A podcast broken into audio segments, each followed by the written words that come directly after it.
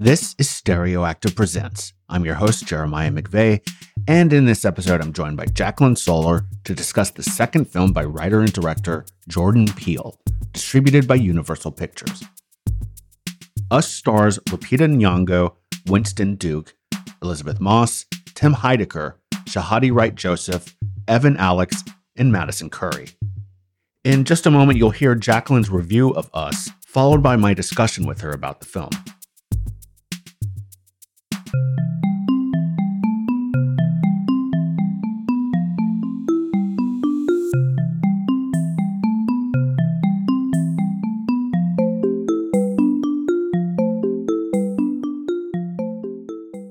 Us is Jordan Peele's sophomore directorial effort.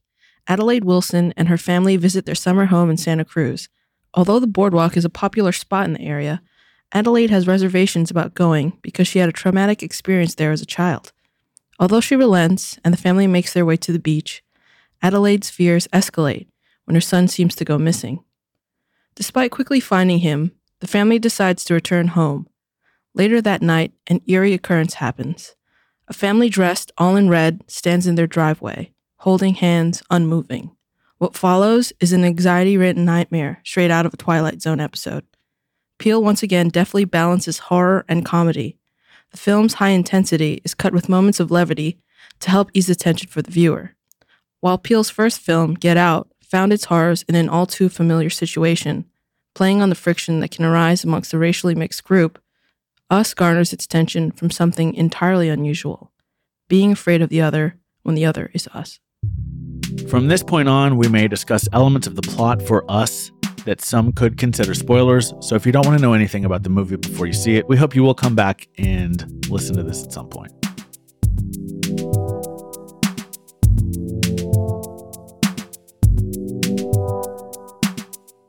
And there's definitely a lot to spoil. So double Oh, yeah. spoiler alert, triple spoiler alert, Right. quadruple spoiler alert. We're going to talk about spoilers at some point in this, I'm sure Yeah. um, because they're very interesting. Yeah. I think. Um, and th- this is a movie that has a lot of plot, and it's hard to kind of like sum it up. You know, I think you did a pretty good job of describing the setup, Right. And, what you said at the I top. I feel like it's good to not know a lot about Yeah. this movie going in. So I feel like just the setup is enough. Yeah. I think what hits you right off the bat, or hit me right off the bat, is how good Jordan Peele is at just building a mood from moment to moment, from scene to scene. I agree. Yeah. Um, and I think that that was there in Get Out, but it's even more intense here because this one's like kind of starts out with so many expectations and all that that you just know it's going somewhere that is going to surprise you, and you're just kind of always waiting for something to happen. Mhm. And it's not even about jump scares. Like there's even like a little playfulness about jump scares in the movie, um, where they're sort of not important, which I like. Um, uh-huh.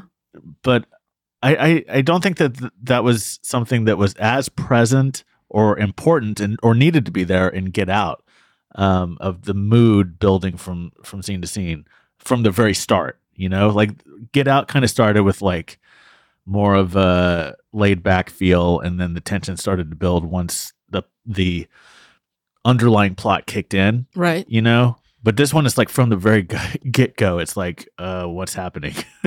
Right. I feel like this film, compared to Get Out, is very much a horror film, wh- whereas the other one, I, I would consider it more like a thriller. yeah, I guess Um, so. Yeah. And so with this one, I think it's more. Um, Well, the other one has Should- a kind of sci-fi thing to it, where this one Right. has this- you don't fucking know what it is. Right. I is it sci-fi? one Is, it horror? Is it fantasy? Yeah, I Is it what? I don't I know. feel like this one is this movie is traditionally more horror than Right. the other one. And I agree with you that Jordan Peele is really good at creating atmosphere, which I appreciate because I feel like that's what makes a really good horror movie Mhm. is when you rely on the atmosphere rather than just like loud noises or things like that. right, right. Um, and so I appreciate also how he is like you could tell from this movie that he is a big fan of not only movies but horror movies, Yeah, sure. and you can see like their influences throughout the entire movie, which I appreciate. Right. And uh, as much as I, th- I think you can watch this movie and watch Get Out and see that they're by the same filmmaker, but I, I, I find it super impressive that for all the potential similarities, there's so much different about them as well. yeah, And it just shows like what level this guy is working at that he can do both of these movies and they're both great in different ways, you know? Um, or at least I thought they were. no, I agree. Um, so what, why don't we kind of get into um, what the movie is about? So you kind of said it there of it being about being afraid of the other when the other is us. Can you go a little deeper on it though before we? I feel like it's more in the public conscious now that this fear of of outsiders, um, just because you know the constant um, coverage of, of Trump and his wall, and Right. then how immigrants are the problem, etc. I mean, it's it's always been around, but I feel like it's being played up more than I don't know than the past ten years or something like that. Sure. Um, and but I, I- I think that it's also, at least for that particular interpretation of what the movie's about, that's built into it as well. Of that's kind of what the country is built on. Like at one point, the, like the the beings the The tethered, they're called the tethered. Yeah, I know. We hadn't kind of explained it yet, so I was trying to figure out how to talk about it. But um, the tethered um, from underground say that they're we're Americans or whatever, Right, right, right. however they say it. Well, another another good theme. I'm sorry, am I stepping on you? no, no. I, I mean, all I was saying was just that, uh, like, I what I appreciate about this is that there are there are ways to read this movie in different ways that all that none of them contradict each other and they all just sort of feed off of each other. There's just different ways to look at it. Like, I think it could be about a sense of the other and like refugees or immigrants or whatever um, is bugging some people and right. causing issues, but you could also, I think, see it as just like about underclasses in Yeah, America and the world in general, and um, you know, the privileged versus the underprivileged, Right. and how this country is a nation built on slaves. Right. You know, and it- there was even, I think, you could read into it something about like social media and the the sort of phantom version of ourselves that we create um, that we're tethered to throughout life. Like I, I think you could read that into there if if you wanted to, you know? There's definitely a theme about the privileged versus the underprivileged because there's the whole thing about these people living underground that no one above ground knows about Right. and they're while the the people on the surface are like eating good food they're um on they're underground eating like raw rabbit Right. and stuff like that and like she she emphasizes that that there's these people who are like attached to these people on the surface Mhm. but they have less um they have less privileges And less autonomy. yeah And um because because at least until this one pairing of tethereds kind of disrupts things. Um, and th- there's like a double, triple spoiler on this at the end. right um, you know, they are very much they, they don't have an autonomy. They don't have a sense of self, really. They're just these shadows, as I think they call themselves, uh, um, of these beings above ground. But I just want to touch on one thing you said of hmm of no one knows they're there. Um, because I don't think that's necessarily Yeah, that's true, necessarily right? true. Someone knows they're there because they were put there by somebody, Yeah, but we don't know who, yeah right? they say they say in the movie that it was like a government experiment they they made clones of the people on the surface so that they can use them as puppets to Right. control them but it didn't work so they just left them there to to to their own devices Right. and so i mean Which yeah is such a quick line. yeah with so many implications. I, Yeah. lo- I love that it's just almost a throwaway line. yeah like oh yeah it's a government conspiracy Yeah, and then like, what did they do? They just left them there. yeah like and, and that that's- seems that's what not happened smart. I know. I, I agree. That's what that's another thing about this movie is if you, if you think about things too much, it It falls apart. Yeah, Yeah. like there's a lot of things that you can pick apart with this movie, like Right. that. Like how come none of them ever escaped before or after this one girl did?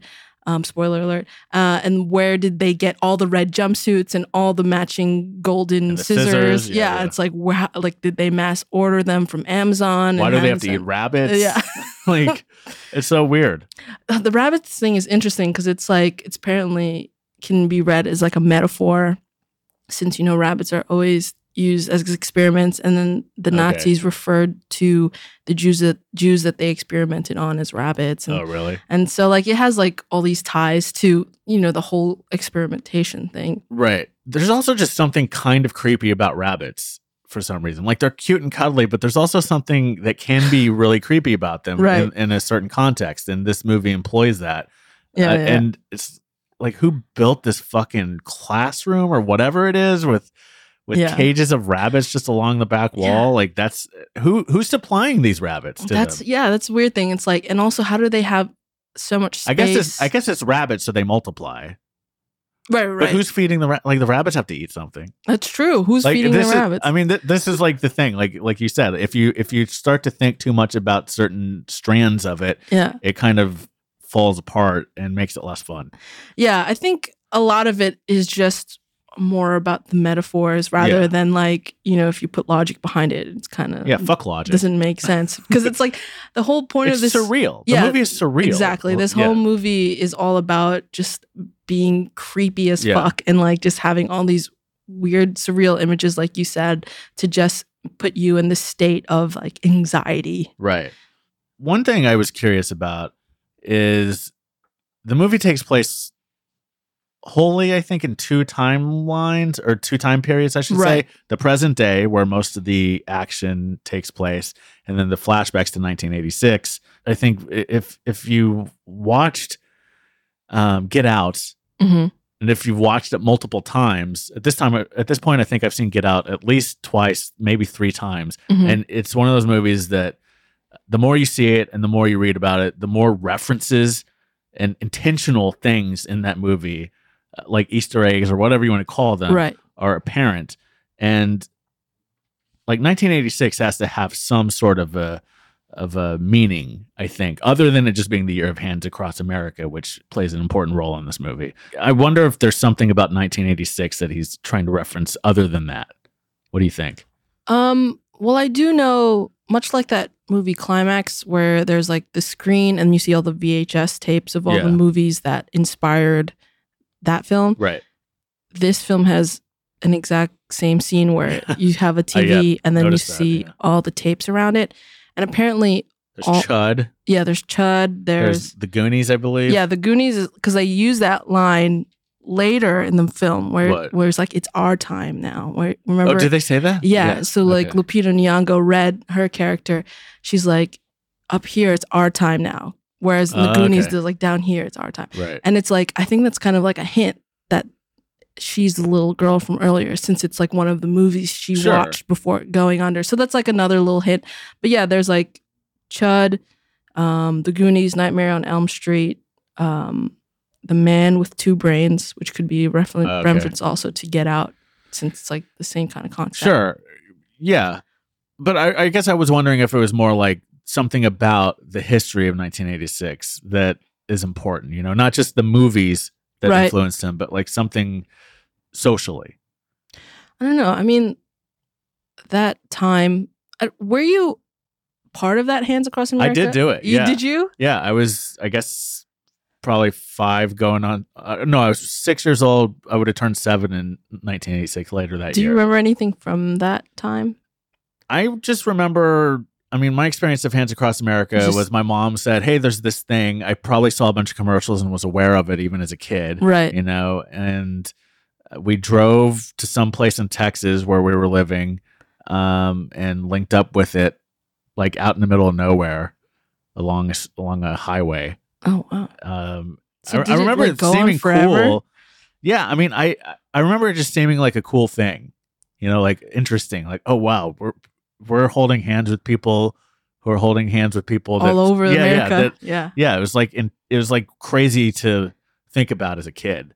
Um, I don't think I realized at the time it was only something I'd kind of heard about later hmm that it wasn't really considered a, a huge success. Yeah, apparently they raised $34 million, but they could only give half of it to the cause because Right. of all the co- yeah, all the promotional Yeah. stuff they had to pay for. Well, You know what I remember? Um, I, I I'm pretty sure that like plastic bags or maybe paper bags too, um, but like grocery bags, there was Hands Across America logos on all of those. Oh wow. Like for for I don't know, it seemed like forever as a kid.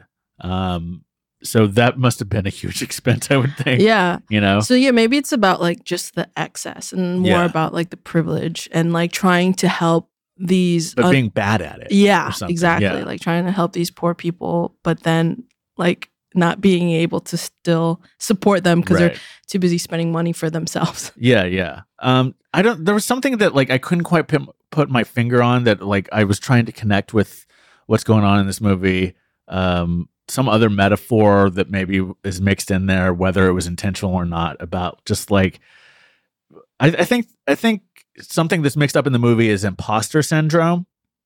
Right. You know, um, and I wonder if it gets at like not just an individual imposter syndrome for a single person or multiple people, but like for a nation or a world, you know, um, because, and I wondered if that was why he went back to 1986, and maybe there's something about like the Reagan years Right. that was like a turning point for us as a nation. Um, like maybe some of the things that happened there, like have led to what's going on today. A lot of the problems we have. I, I don't know. I couldn't. I like I said, I couldn't quite put my finger on what the message was, but I wondered if that was part of it too. I'm not. I'm not sure if that's making sense. Is it? Yeah, maybe. I mean, I'm sure if we like look more into that era, maybe there'll there would be more about like duality and stuff because I know that's a big theme of this movie. Right, sure. Um, but I, I guess like of the country flipped at some point there in there, I guess. Just like like okay, so let's get into what the big twist is. So maybe that'll help me talk about this a little more. So we see at the beginning of the movie that she goes into this hall of mirrors and she happens across this other person there that looks just like her, right? Right. And then at the end of the movie, we find out eventually that actually they switch places. And so the tethered person is living in the above ground world Uh-huh. as a primary person or whatever you want to call them. I don't know what, what they what their term is. right. I guess they don't have a term. Um and but but she so she's the shadow who's living as a real person right. right? So is there something in this that's saying like that that has happened to the nation as well? Like it like in 1986 or sometime around then, Mhm. like something happened that turned us dark and like we were on a track that got flipped over and now we're we're like doing sort of we're we're sort of in the opposite place of where we should be if everything had gone the way it should have been. Um, I think that's in there maybe. I think that's a legitimate analysis. Thanks. Yeah. because there's so much to unpack from this film. Like there's so many things you can take note of. Right. Well, th- and that's the thing. Like, I don't think it's just a matter of unpacking. I think it's a matter of, I think there's room left for you to project your own interpretation on it. Right. So I don't think there's necessarily any wrong answer. I mean, probably some, but you know, like it, I think there's room for people to have a lot of different opinions on what the meanings are, Right. and for a lot of those to be right with invalidate without invalidating other opinions. right. So there you go. um, wh- why don't we talk about the performances? Okay. Um, they're fucking great. I agree. Lupita is fantastic. Yeah. I don't think I've ever seen a bad performance from her. So, Yeah.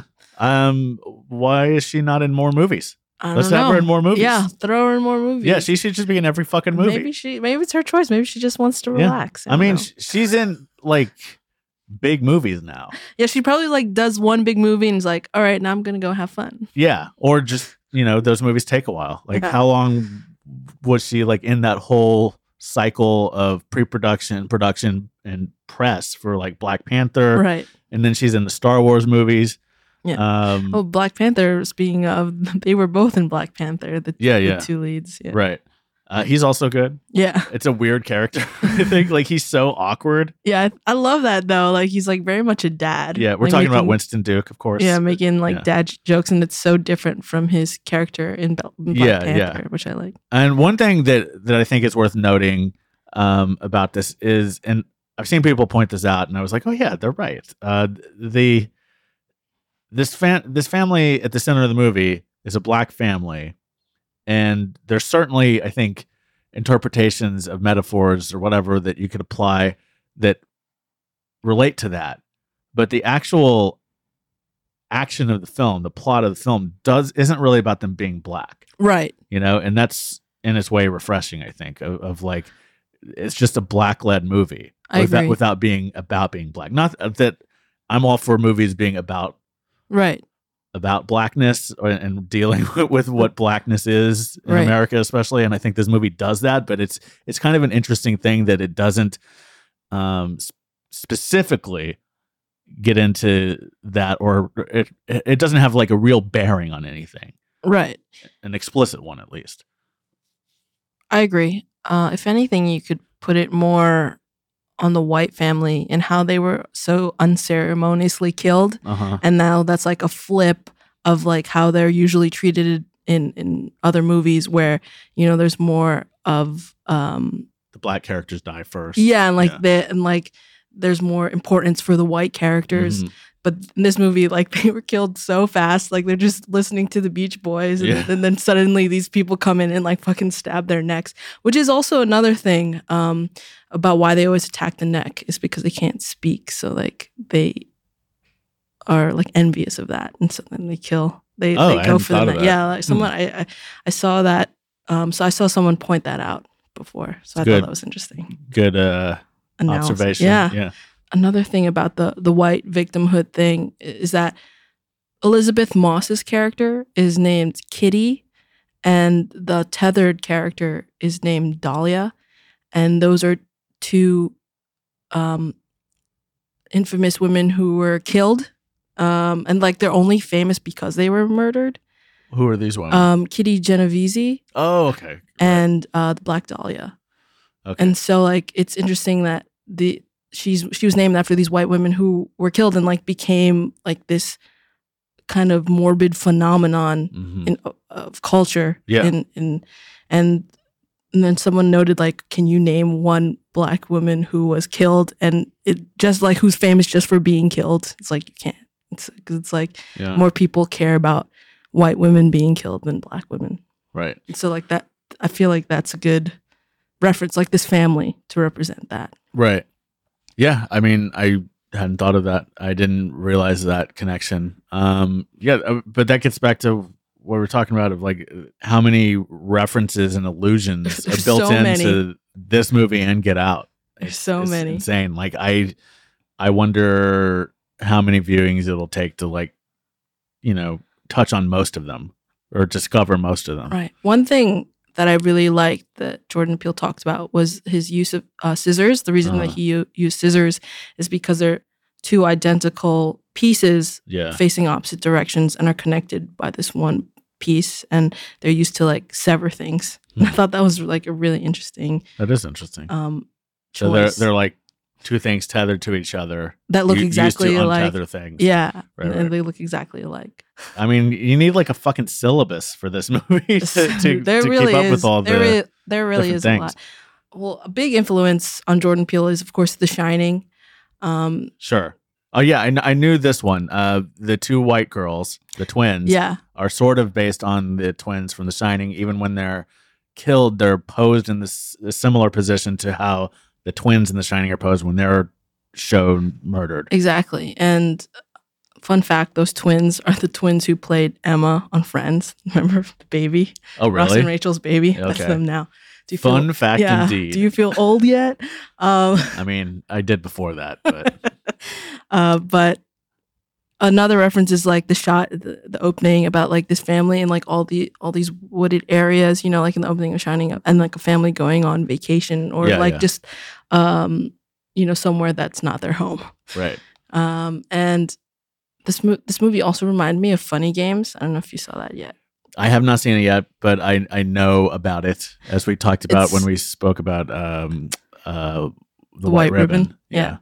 Um, that movie is about a family who gets held hostage in their summer home, Yeah. much like this, and it's also by a lake, and there's like a scene on a boat and a, a scene with a golf club. So there's a lot of parallels. I feel like you can Yeah, I put with this movie and others. I assumed that that had to have been some sort of an influence, knowing that much about the movie. Um, and I did see that like there there was a list of movies that Jordan Peele asked the actors to watch, and that was one of them. Oh, really? Yeah, Oh, so that they could have some sort of a common language while they're shooting the movie. Of like Ah. this should be like this movie, I guess is how they probably use that. But that was one of them. Yeah. So um, yeah, I mean, he's got a lot of uh, influences, and he he wears them well. Yeah, I would say with this movie, definitely don't just watch it once. You know, it Yeah. deserves like a second or third viewing just Yeah, because there's so many things that you need to catch. For instance, um, that homeless guy that Jason Mm-hmm. sees on the beach, he who was the parallel of the guy who was killed and put in the ambulance. Yeah. You can see when he's standing, he's standing like he's ready to do the hands across America, like he's just standing there with his arms Oh yeah, out like yeah. that, like he's ready to hold some hands. And So he's Um, just waiting for everybody to connect with him later yeah, in the movie. exactly. Like I didn't notice that till somebody mentioned it, and I saw it in the trailer, and I was Right. like, "Oh shit!" Oh, one thing that um, I'm going to steal this from uh, my girlfriend because we saw this together, and the line of people dressed in red doing a version of Hands Across America at the end of the movie. All the tethered people up above ground doing that as their their big like statement of or, or whatever. Yeah, Um, she said it for it reminded her of the wall oh, that that Trump is trying to build. that's interesting. Yeah. Yeah, So Mm, there you go. that. That's a thing. there you go. There's another thing that you can Yeah, yeah, yeah.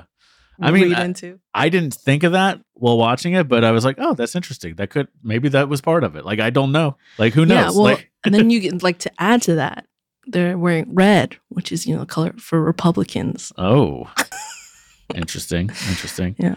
Um, we should wrap this up. Yeah, there's We've been too talking many for things. almost a half hour. There's too many things. Yeah. Um, any quick final words? Fifteen seconds. I would just repeat what I said earlier, or like just put that there. But Watch it again and watch it again and yeah, watch it again. I would say just watch this film multiple times Yeah. because there's so many things to pick up on, and it's just such a strange movie that when you first see it, you're kind of like, "What's happening?" And then, but now I I feel like now that I know what what happened and what to expect, now I can see all the little hints Yeah. throughout, which so I also like when are you gonna go see it again? as soon as possible. Yeah. Yeah. Same. I, I would like to go see it again pretty Yeah. soon. Yeah. All right. Well, thank you, Jackie. Thank you.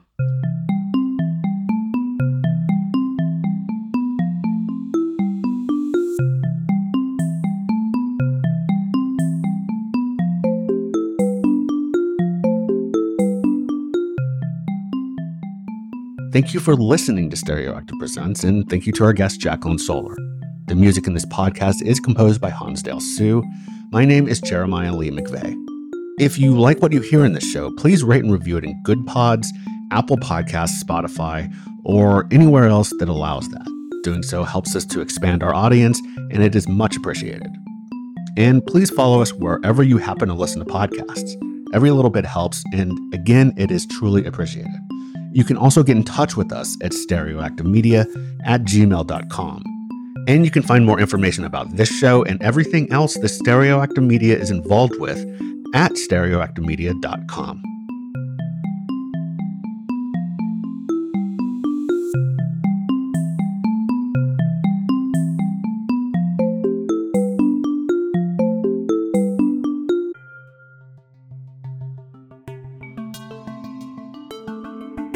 podcast is produced by Stereoactive Media.